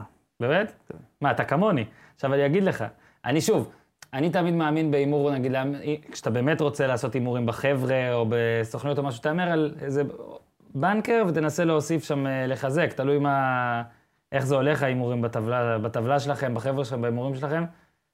לא הייתי שם את חיי, בוא נגיד, על ארגנטינה, כי באמת באותה מידה שהם יכולים לזכות, הם יכולים לעוף פתאום בבתי או משהו, אבל אני באמת חושב ש... שוב, זה אולי גם קצת מפנטזיה, כי אני נגיד, את גרמניה וספרד אני ממש לא רוצה, כי אני פשוט רוצה דברים חדשים קצת, ספרד מרגיש לי שזכו יותר, מה זה מרגיש לי? זכו יותר מדי לאחרונה, גרמניה כשהייתי זכו, יהיה לי נחמד באמת משהו מרענן, אגב צרפת שלך זה יהיה מאוד מאוד מרענן, ההמנון האהוב עליי אגב, אחרי היורו, ההמנון האהוב עליי, אבל הארגנטינה זה בהחלט נבחרת לשים, אני רק רוצה שניקח אותה לזווית נוספת על ארגנטינה. ארגנטינה עכשיו היא אויבת העם, כמו לברון, אחרי בלאט. בגלל זה אני בעדה. ולברון זכה. כן. לברון זכה אחרי שהוא נהיה, מאז שהוא נהיה אוהב העם. גולדן סטייט השנה אוהב את העם, זוכה. כן. משמע, ארגנטינה כאוהב את העם, חייבת לזכור. הארגנטינאים, תשמע, הדרך שהם עשו בברזיל, זו הייתה דרך מרשימה בהקיור שלה. זאת אומרת, הם ממש עשו. להסריח כל הדרך לגמר. ואתה ראית אחד, מי שסימל את זה יותר, זה מסצ'ראנו, שבאמת נתן טורניר אדיר. אני ראיתי אותו, נתתי בארבעה משחקים אלי, כולל הערכות. הוא פשוט היה אדיר. אגב, הם היו שם, הם עשו חגיגה, האוהדים של ארגנטינה, חגיגה אדירה. זוכר שעשינו צעדה עם מאה אלף בריאו. והדבר, באמת, הם הכנו מכוניות על תחנות דלק, הם ישנו בתוך תחנות דלק, הם הגיעו לשם בלי כסף, זאת אומרת, הבתי תמכוי... האלה גם מפורטו אלגרה, לא איך זה קוראים לזה? איך קוראים למקום למטה בדרום, שאמרת לי שהם שם, יש הרבה ארגנטינה? כן, כי זה יותר, זה יותר קרוב לגבול כביכול. הם עלו, הם הגיעו לריו, הם הגיעו, זאת אומרת, כל החסכונות לא היה להם, הם הגיעו לשם בלי כסף. כן. ופתחו להם בתי תמכוי. ולדו, ואנשים באמת, זה היה, אני זוכר את השיירה ביום הגמר מסן פאולו וזה, שנסענו לאורך כזה, מדהים. והיה גם מאוד משהו מאוד, מאוד טרגי, אחרי הגמר, זאת אומרת, האנרגיות שלהם היו מטורפות, הם היו, אתה רואה את זה ברכבת התחתית, שזה אגב... הם הכי הורגשו מהסתם. הארגנטינאים, המרחב, המחיה הטבעי שלהם הוא ברכבות התחתיות, כאילו. הם פשוט זורחים שם. זה בן נינג'ה. זה דבר מדהים.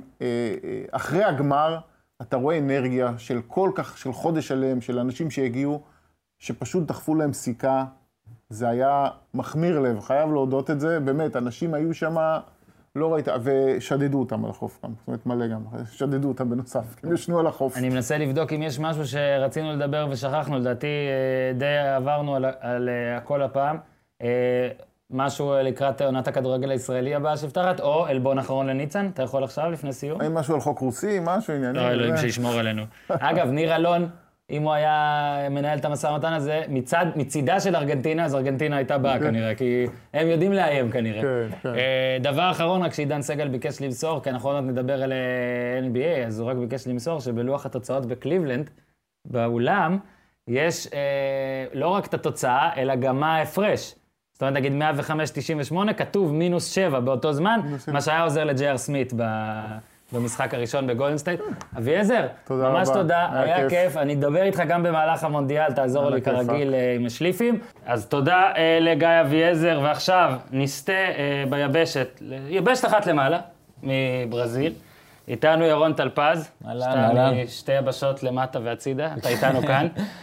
תשמע, דיברנו על מתי לעשות את הפוד הזה, כי לא היה לנו שנינו צפופים בהכנות למונדיאל, ספוילר גם שתף את הפעולה. ברור, ברור, בטח. ובעצם אתה אמרת עכשיו... אין כמו כדורגל. כן, זה נכון. בעצם אמרנו, נעשה אחרי הרביעי, אחרי האליפות, אחרי זה, ואז אתה אמרת היום שבאת, זה גם בעצם פוד אליפות. זה אליפות, כן. אולי אנחנו מנסים לנחס, בשבילך לברוני. אבל כנראה לא נצליח. הלוואי, שיהיה שלוש שלוש, ותשים את ההקלטה, בכיף, בכיף. אז שלוש אפס. כן. שלוש אפס, רק נציין, שלוש אפס, מאה ועשר, מאה ושתיים, משחק שלוש היה הלילה בקליבלנד. אתה ללא שינה מאז, נכון? כן, עזוב שינה. נתת קצת, נתת קצת מאז? לא, לא. גם אני לא. אבל אני ישן קצת לפני. ישן לפני. כן, היום ישנתי לפני, במשחק שתיים. אגב, זה מאוד חזק. משחק שתיים לא הצלחתי, וזה היה לי ממש קשה. כן.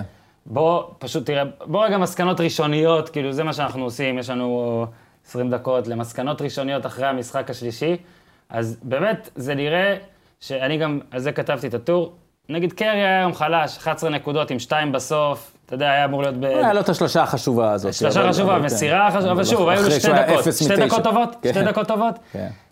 קליי חלש. עשר נקודות, חלש, דריימונד סבבה, אבל עשר גם, ובום, הר. קווין דורנט ארבעים ושלוש, וזה בדיוק המשחק שמראה לך שזה פשוט לא כוחות, כי כאילו הנה, המועמד המוביל ל-אם וי פי, שהיה מוביל עצום, שעכשיו זה גם בטח הצטמצם, היה מוביל עצום, נתן משחק רע מאוד, קליי משחק רע מאוד, דריימונד רק רב עם השופטים, אני, לא, אני עדיין לא מבין איך לא הרחיקו אותו ארבע פעמים. לא חמים.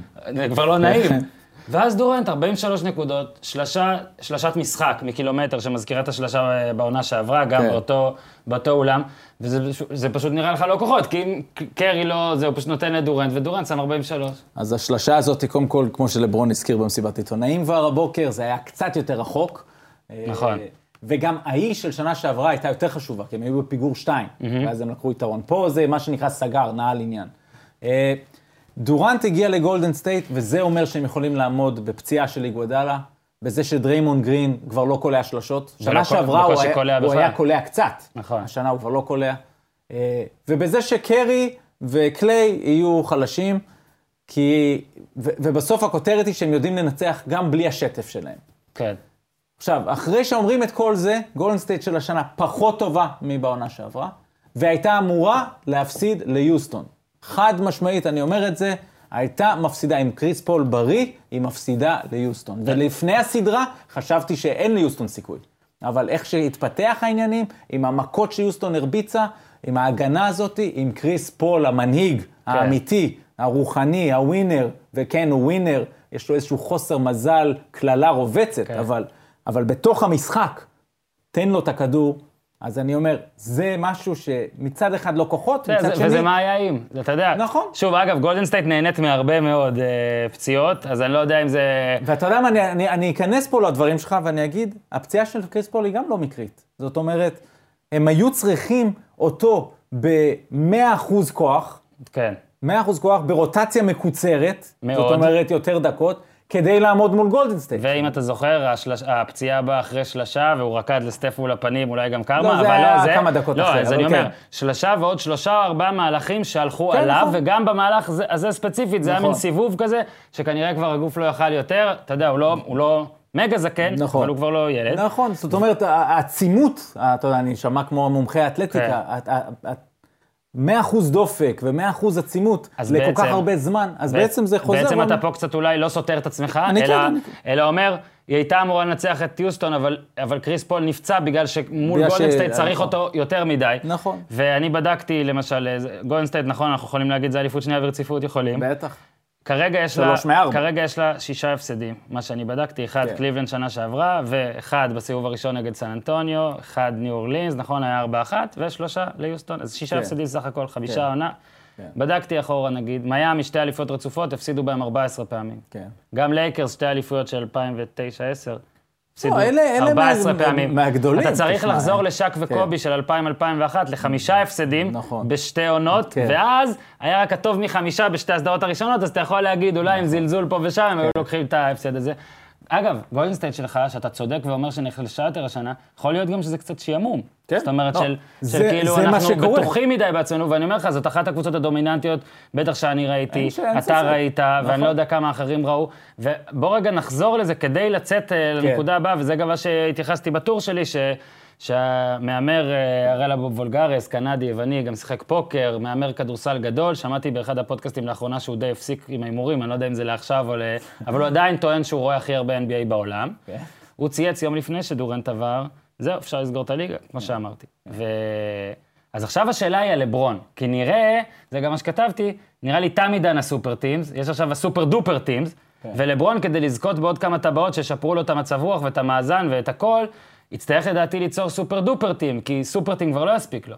אני חושב שנגיד, אפילו אם אומרים יעבור ללייקרס עם פול ג'ורג', זה נראה לך משהו מספיק. לדעתי הדברים, הסופר דופר זה יוסטון, זה הוא ויחזירו את... או פילדלפיה, שכאילו זה יהיה צעיר מדי, אבל סקסי.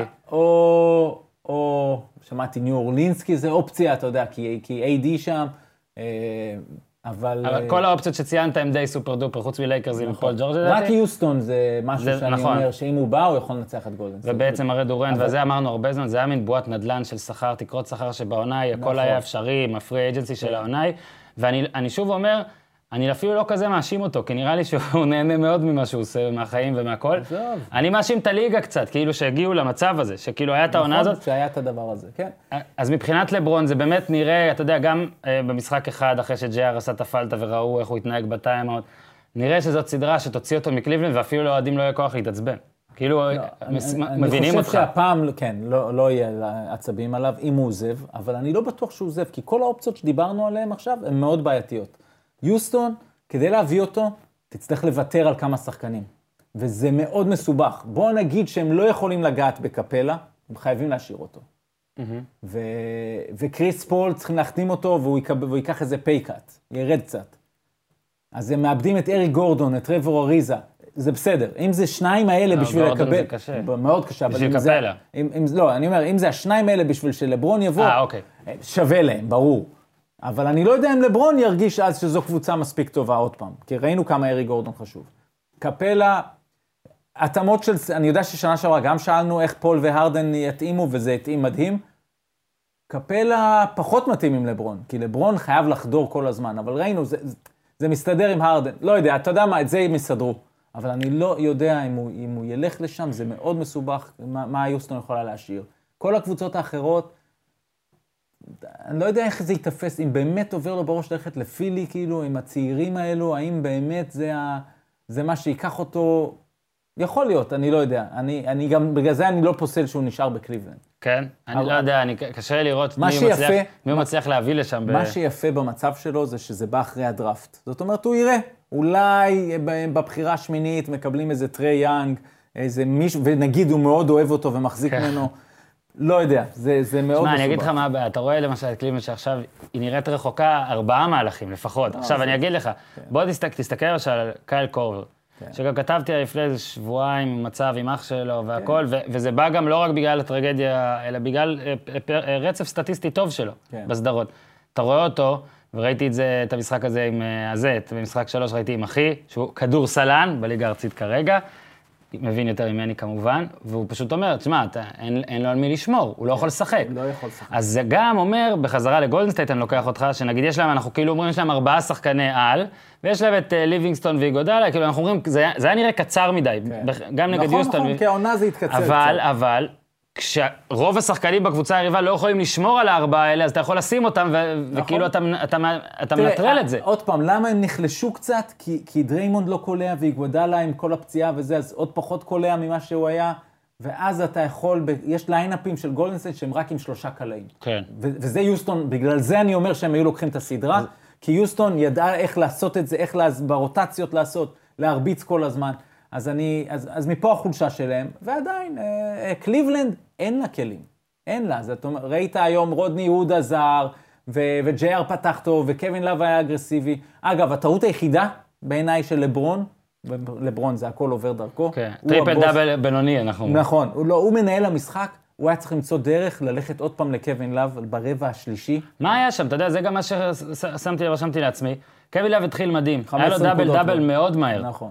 ואני רואה, שיחק שלושים ואחת דקות. איך זה יכול להיות שבמשחק הזה, שכולם משחקים ארבעים פלוס? חוזר לשאלת קורבר, אוקיי? מה קורה כשלב שומר? הוא לא מצליח לשמור. אז הוא לא יכול לשמור על אף אחד שם גם. זה גם בעייתי. ועדיין, למרות כל זה, היה משהו באיך שהוא פתח את המשחק, שהיה השילוב של קווין לב עם המכות של פי-ג'יי טאקר. הוא לקח שם כל כדור, הוא אמר, זה שלי. וזה אלמנט שלא ראית מהם מספיק. נרדם, נרדם חצי שני. ואז לברון, אני רואה בו אחרי, כי הוא הכל והוא היה צריך לדעת איך הוא מוציא את זה עוד פעם מכוון לב ברבע השלישי, סלש רביעי. למנוע את הריצה המפורסמת הזו של גולדן סטייט. אבל עזוב, באמת, זה שתי דרגות מתחת, ואני חושב ואתה עדין. באמת אתה עדין. כי שוב, אני אומר, פתאום אתה שם, מה זה פתאום? לא רק יוסטון עשתה לגולדן סטייט הצעות, כאילו אני מסתכל, כל מיני ריבות אפשריות, נגיד אפילו סנטוני עם קוואי. אפילו בוסטון, עם בוסטון הזו, הצעירה הייתה עולה. יכול להיות ששווה שני משחקים. עכשיו אתה מסתכל, מדהים שבוסטון לא הצליחו לגמור את הסיפור. עוד כמה דברים נרטיביים ספציפיים במשחק היום, רוד ניוד, שלדעתי, תשמע, זה הסיפור הכי אמריקאי שיש רוד ניוד, שמאז שעבר בטרייד בינואר, ינואר, פברואר, מתי זה? אני לא זוכר, בחורף, לא נראה כמו רוד ניוד של יוטה, הוא סיפר לפני משחק שתיים, כולם עשו רעיונות איתו, וזה עבר למלא, וזה הפך למלא כתבות מגזין, גם בספורטס אילוסטרייט, ליג ג'נקינס והכל, ו כאילו הוא סיפר ציטוט מדהים, שהוא כל כך מרגיש חסר ביטחון, והוא לא מאמין לאן הוא הגיע, שהוא מסתכל ביוטיובים מהעונה ביוטה, ולא מאמין שזה אותו אחד. ואז אמרתי, הוא עכשיו במשחק שתיים, הוא ייתן משחק, הכל, הכל, הכל מבוים הרי באמריקה. אז הוא לא עשה את זה בשתיים, הוא עשה בשלוש, עשרים ושש דקות, שזה כמעט כמו מאזן דקות שלו בכל סדרה העונה ביחד. חמש עשרה נקודות, שבע מאחת עשרה, היום יותר טוב מסטף, לא, אבל ואז אתה אומר אבל אתה אומר, אז כאילו, כלום לא מספיק, אתה מבין? זה לא, אתה צריך כן, בדיוק. עוד פעם, זה הרבה נקודות. אז רגע, אני רק רוצה בשורה נוספת, שוב, רוד ניוד החמנו, קווין לב החמנו היה יום טוב, אתה מוסיף לזה יום נוראי, יום רע של סטף ושל קליי ודריימונד, אמרת לא קולע ואתה צודק, ליבינגסטון עם החטאה הראשונה בסדרה, מזל טוב, היגואדאלה רק חוזר לעניינים, ואני, אמנם היה צמוד רוב המשחק, חששת לרגע כאילו לגורל גולדן סטייט במשחק הזה? לא ממש. לא, אולי רק ברבע הראשון, אבל וגם הוא היה עשרים ושש עשרים ושש, אחרי הקטסטרופה הכי גדולה, דורנט שם עשה עשרים ושש, אז לא. ולכן אני אומר עוד פעם, אין לנו מה, אנחנו מבזבזים את הזמן שלנו עכשיו. סוויפ עושה משהו למורשת לברון? סוויפ שני? בגמרים? לא, זה רק יעזור לטיעונים עתידיים מדי פעם, אתה יודע, באותם לדיון המעצבן הזה שכבר ליבט לעשות, שהוא כבר לא דיון. מישהו השחיל פעמיים, הוא קיבל סוויפ בגמר, ואוקיי, ואם הוא ייקח אחד, אז קודם כל הוא יעשה הכל לקחת אחד, הוא ינסה. אולי יתנו לו שוב, אבל אתה יודע שנה שעברה צריך מאה שלושים ושבע נקודות, אבל לא טועה, מאה שלושים ושבע, מאה ושש, אין אפילו מה לדון בשאלה האם הם ייקחו אחד או לא. יכול להיות שכן, יכול להיות שלא. אנחנו מדברים פה על ארבע אפס, ארבע אחת, זה לא ממש משנה, משנה השורה התחתונה. תראה, משהו על לברון והעתיד שלו, והאם הוא רוצה להישאר במ אני כל הזמן אמרתי, הוא לא יעזוב כי הוא רוצה להישאר במזרח. אבל עכשיו קמה המפלצת הזאת של בוסטון, ששנה הבאה על הנייר תהיה מאוד מפחידה. פילדלפיה לא תהיה גרועה יותר. פילדלפיה רק תשתפר, אני מניח. אז אני חושב, והוא כבר מבין שהסיפור הזה של לבוא לגמר, שזה נפלא, וזה ואגב, אתה, אתה מסתכל על זה, ואתה תמיד אומר, פציעה אחת, ואם קרי היום יוצא ולא חוזר כל הסדרה, נכון. אתה אומר, אוקיי, אתה תמיד רוצה אבל זה מה שצריכים. נכון, אז אתה כזה. תמיד רוצה להיות שם, כדי שתהיה מרחק של משהו אחד קטן מלקחת. ויכול להיות שהוא יגיד, לא מעניין אותי כלום, זהו יוסטון. יכול להיות, אולי הוא חבר כל כך טוב של קריס פול, והוא יגיד, ולא אכפת לי שאני הולך למערב, כי עם החבר'ה האלה אני יכול לנצח את גולדן סטייט, ו וגם אם היה משהו אחד טוב בהפסד של יוסטון, זה כמו אז אוקיי סי, אתה לא עובר לאלופה לפחות, או למי שניצחה אותך בגמר. בדיוק, אתה הולך למישהו שכאילו, can't get over the hump, מה שנקרא, והוא יבוא להביא את זה, וזה באמת יתקבל יותר טוב. בגולדן סטייט, יודע מה, בוא נעשה עוד משהו שקשור לסדרה הזאת, לפני שמדברים טיפה על העתיד של גולדן סטייט. מאבק ה-אם וי פי אתמול, היה הרגיש סגור לפי הסוכנויות, yeah. זאת אומרת, היה פי חמישה או שישה לטובת uh, סטף על פני דורנט, ולברון היה רק שלישי. Uh, עוד לא ראיתי, אנחנו מקליטים את זה מוקדם בבוקר, בתשע ומשהו, עוד לא ראיתי פה משהו עדכני, אבל uh, אם אתה צריך עכשיו, uh, כאילו זה נראה הדבר היחיד שעוד יהיה באוויר בסדרה הזאת. אז יש uh, שלושה מועמדים בעיניי. Mm-hmm. נכון. לברון, נכון. סטף וקיידי. כן. ואז זה ייקבע באמת במשחק או שניים הבאים שיהיו. בואו רגע נפרט את זה. לברון, רק, רק ג'רי ווסט, זה היה ב-אלף תשע מאות וארבע עשרה, okay. ג'רי ווסט לקח כמפסיד, okay. זכה ב-אם וי פי כמפסיד okay. בגמר. Okay. בואו נזכור שלברון ב-אלפיים וחמש עשרה, כשהיגודלה זכה, okay. לברון היה צריך לזכות, נכון, בעיקרון. נכון. אז ב-ארבע שתיים, בלי קיירי, בלי okay. לב. בגלל זה ייתנו לו עכשיו, זאת אומרת, אם הוא ייתן... אני לא חושב שייתנו לו עם סוויפ. אי אפשר לתת לו עם סוויפ. אי אפשר לתת לו עם סוויפ, זה נוראי. זה נכון, אבל גם ארבע אחד אי אפשר לתת. לכן זה פשוט תלוי, אם הוא נותן משחק של ארבעים, טריפל דאבל עם ארבעים נניח. לא יודע, אני חושב שבסוויפ לא ייתנו. ועוד פעם, אין לך אחד דומיננטי בגולדן סטייט, אני רואה אנשים מפצים, העיתונאים, תחשוב שנייה. אז אני חושב שהפיצוי, אני מסכים. גם על אם וי פי של הפיינלס וגם על של העונה הרגילה. בסדר, אם וי פי של העונה הרגילה, בוא רגע נודע על האמת, הוא צריך לקחת כל שנה, כמו שפופוביץ' היה צריך לקחת איזה עשר שנים מאמן. אז אני אומר, אני, אתה יודע, אנחנו פה עכשיו מנחשים ומאמרים. אני מרגיש... טוענים, אבל רגע. אם אנחנו בטענה, אין מצב ששחקן מפסיד לוקח. זאת הטענה שלך, סבבה? זו הטענה שלי, אבל מה יקרה? והכי כועס, אני אומר את זה, לא הכי הופיע, כאילו לא הרגשת אותו, אפילו המספרים שלו היו בסדר בכמה משחקים, לא לקח את זה יותר ידי עצמו, היגודל היה בסדר, גם שמר על לברון, אבל זה היה חייב ללכת של לברון, זה גם היה ארבע שתיים. אני מסכים איתך, מה זה אני מסכים איתך? ב-ארבע אפס אין סיכוי, ארבע אחת גם לדעתי זה מוזר, צריך ממש מספרים חולים, כמו שמשחק אחד לדעתי על פני כמעט סדרה, אבל תסתכל, לדעתי המאבק יהיה כרגע, הוא בין סטף לדורנט, שסטף עדיין פייבורית לדעתי גם אחרי המשחק הזה, וזה אני אומר לך אחרי שדורנט בסדרה הזאת, עם שלושים ואחת נקודה שבע נקודות, עשר נקודה שלוש ריבון, שש נקודה שבע אסיסטים, חכה, מועדון ה-תשעים ארבעים חמישים שאני אוהב, הוא במועדון הזה בסדרת הגמר, עם חמישים ושישה אחוז מהשדה, ארבעים ושבעה אחוז לשלוש, ו-תשעים וחמישה אחוז מהקו. זה חולה. האיש חולה. חולה, זה חולה, זה פשוט חולה. וכל זה אני אומר, למה אני אומר? כי בסופו של דבר, אם אתה מחלק את זה למשחקים, כן. משחק שלו של דורנט, משחק אחד ושתיים קרי, all the way. משחק שתיים במיוחד. זאת אומרת, משחק שתיים קרי ניצח אותו. דורנט היום אפשר גם לטעון שניצח, כי זה אולי היה טיפה פחות דרמטי, אבל זה היה אולי מבחינת מספרים יותר אגרסיבי. כן, יותר טוב ממה ש... תראה, שוב, כרגע שניהם היה להם שני משחקים טובים ואחד פחות. האחד פחות של דורנט היה הרבה יותר טוב מהגרוע של קרי היום. כן. אז אני אומר שוב, אם זה ממש... מסתכלים רק על זה, אז, אז כאילו קיי די יותר. אבל בוא נראה מה, אז לכן משחק ארבע, על זה אנחנו מדברים. במשחק ארבע, יהיה אקשן. זה יהיה אקשן. ואני אומר שוב, לברון בתור מפסיד לא צריך לקבל, אבל יכול להיות שהוא יקבל. פשוט כי יהיה איזה סנטימט כזה. אגב, אז רגע, ורק נגיד על דורנט, כי אמרת משחק כזה כמו של קרי, לא היה לו, זה לא רק בגמרים. לדורנט הלכתי גם שנה שעברה, הלכתי הרבה זמן אחורה, אתה פעם במוצא בעונה הסדירה איזה עשר, תשע עשרה כזה, אבל תסתכל למשל על הפלייאוף של העונה, עשרים וארבע נקודות היה לו, שלושים ושתיים, עשרים ושש, שלושים וארבע, עשרים וחמש, עשרים ושש, עשרים ושתיים, שלושים ושמונה, עשרים וארבע, שלושים ושבע, שלושים ושמונה, עשרים ושבע, עשרים ושש, עשרים ושש, עשרים ושבע, עשרים ושש, והיום ארבעים ושלוש, סליחה למאזיננו. מפלצת. אין לו משחק מתחת ל-עשרים ושתיים, אין דבר כזה. אין דבר כזה, זה פשוט מכונה, בדיוק מכונה. מכונה התקפית, והיא גם, הוא יודע למסור, והוא שומר, השתפר בשמירה, בוא נגיד, ש, בוא נגיד שהעונה הוא היה מעולה בשמירה, אבל דווקא בפלייאוף, וכולל מול לברון הוא פחות טוב, אבל, וראית גם במשחק של החמישים של לברון, הוא לא, הוא, הוא היה חלש עליו. כן. אבל עכשיו שהיגודלה חזר, אז מוריד ממנו לחץ קצת, הוא מאוד טוב ב-help defense, והוא טוב בשמירה אחד על אחד, כשזה לא הלברון. אבל זה בסדר, גם לברון לא שמר אותו טוב, והוא בעיניי היחיד בליגה, שכשלברון שומר עליו, זה לא מזיז לו. יש משהו מנטלי, כש, כשלברון שומר על עובר, על אולדיפו, הוא, הוא יחטיא. ועל ג'יימס הרדן, זאת אומרת, יש איזה קטע, זה קטע עכשיו, אם אני יכול לקלוע לברון. קיי די זה היחיד שזה לא מעניין אותו. לא מעניין אותו. אתה צריך לסור לדרכך, אני רק לפני שנשחרר אותך, בהנחה שלא נקליט לפני שאני טס למונדיאל, ובאמת זה פוד האליפות שלנו. מה אתה אומר לגבי התחזית של וולגרס, שאמרתי לך, שאמרת תנו את הגביע והכל? נגיד אם עכשיו היית חייב להמר, חייב להמר, מתי תהיה שנה שגולדן סטייט לא תיקח באליפות? בהנחה. עונה הבאה היא לא לוקחת. עונה הבאה היא לא לוקחת. הצהרה, יש לנו את זה, עומר, צלם את זה גם, עומר. סבבה, שנה הבאה, מה, יוסטון? פשוט... אז אתה אומר לאן שלברון יעבור? לא, לא יודע, תלוי מה לברון יעשה, תלוי מה יוסטון תעשה, אבל אני אומר, יש פה מגמת ירידה. אני חושב שבסוכליות זה אחלה יחס, אני שוקל לשים, אתה כזה בטוח.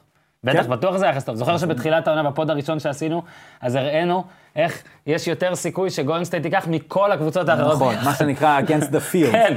נכון? אז אני אומר שוב... אז עכשיו אתה לוקח את הפילד. כן, כי משהו קרה עכשיו, השעמום הזה, הביחד הזה, בגלל זה כל כך, כל כך קשה. וזהו, אני חושב שיוסטון התקרבה, אז אם היא לא תביא את לברון... מישהי אחרת תביא. אז הם יחזקו עוד קצת. נכון, חשוב להגיד שיוסטון חזקה גם בלי לברון. אם הם יכולים להביא את סרחיו יול, שהוא שלהם, והוא פשוט מתעקש, כי טוב לו במדריד, ואפשר להבין אותו. מדריד היא עיר סבירה. כן, בדיוק, בדיוק. סביר. אבל אני אומר לך, זה מדהים כמה, כמה אחד כזה שיעזור להם לתת עוד כמה ימי מנוחה, זה כש, כשיש לך את, את ארי גורדון, עוד איזה... קיצור, לא יודע, אני שע, צריך לשלוח... לקחת תפיל, זה בסדר. צריך לשלוח את דריל מור, אני בטוח שדריל מורי עובד בזה. אני, אני אומר שדריל מורי כבר, יש, יש לו סיכום כבר. אתה יודע, במה שאסור ובדברים, כן. יש לו את הסיכום. משהו יש, כן, לא יודע. אז אני אומר שוב, יש לך, אני קשה לדעת כרגע מה עוד, יהיה, יהיה פה קיץ מאוד מעניין בפרי אג'נסי. קוואי, מה יהיה איתו, פול ג'ורג', אז זה קשה עכשיו להגיד, אז כמו שאמרת, אני לוקח את הפילד. חצי דקה האחרונה, הטרייד שהכי יעניין אותך, המעבר, חוץ מלברון כעליו חפרנו, המעבר, מי הכי מעניין לדעת? בוא נדבר דראפט. אוקיי. דראפט, מה יהיה שם? קשה לצפות כרגע, אבל פשוט יש לנו את הזווית הזו של דונצ'יץ' שמאוד מעניין. שעכשיו שמעתי לאחרונה שדווקא לא פיניקס עם המאמן שלו ירצות. אני כל הזמן אמרתי שפיניקס תלך על אייטון בעיניי. זה שיש שם את המאמן, כן, סנטר שגם כן אמור להיות איזה אמביד כזה, שהוא מהיר והכל, לא מספיק ראיתי אותו בקולג'ים, אבל דונצ'יץ', אני כל הזמן מתלבט, מתאים, לא מתאים, אבל יש משהו באופי הזה שלו, חוץ מהכישרון, שהייתי לוקח אותו אחד או שתיים. הוא ילך אחד או שתיים. לא, היה איזה דיבור שסקרמנטו לא תיקח אותו, אבל גם ראיתי את ולאדה במגרש עכשיו, במדריד, נגד גל מקי. שמע, בוא נגיד שגם אם הוא לא הולך לסקרמנטו, אני חושב שזה טוב לו, כן, זה בסדר. הוא כבר היה איזה נפנוף באיום קטן, אני אולי אשאר במדריד, אני לא בטוח שאני אבוא. כל יכול להיות, אני אומר, זה סיפור מאוד מעניין, לדראפט הקרוב שהולך להיות מצוין. אתה מאמר על איפה קוואי יהיה לסיום? וואו. אני אמרתי בסוף העונה שהוא לא משחק יותר בסן אנטוניו, אז אני אשאר עם זה. יאללה, סגור. טלפז, היה ממש כיף. בכיף. אנחנו ממשיכים להתכתב ולדבר בקיץ, או דברים יקרו, והכל... אין כמו כדורגל, תשמע, המונדיאל זה מרתק אותי. אתה רוצה לאמר עם ברזיל לוקחת? שאלת קודם לפני זה, למה... אז אני אומר לא ברזיל. אני אומר... אתה לוקח דפיל. גם אני לוקח דפיל, סבבה. יאללה, טלפז, תודה רבה. תודה גם לגיא אביעזר שהיה. תודה לעומר וליותם, הסאונדמן ששוב לא הצליח לפשל. עד כאן להפעם. נתראה במונדיאל כנראה. תעשו טוב.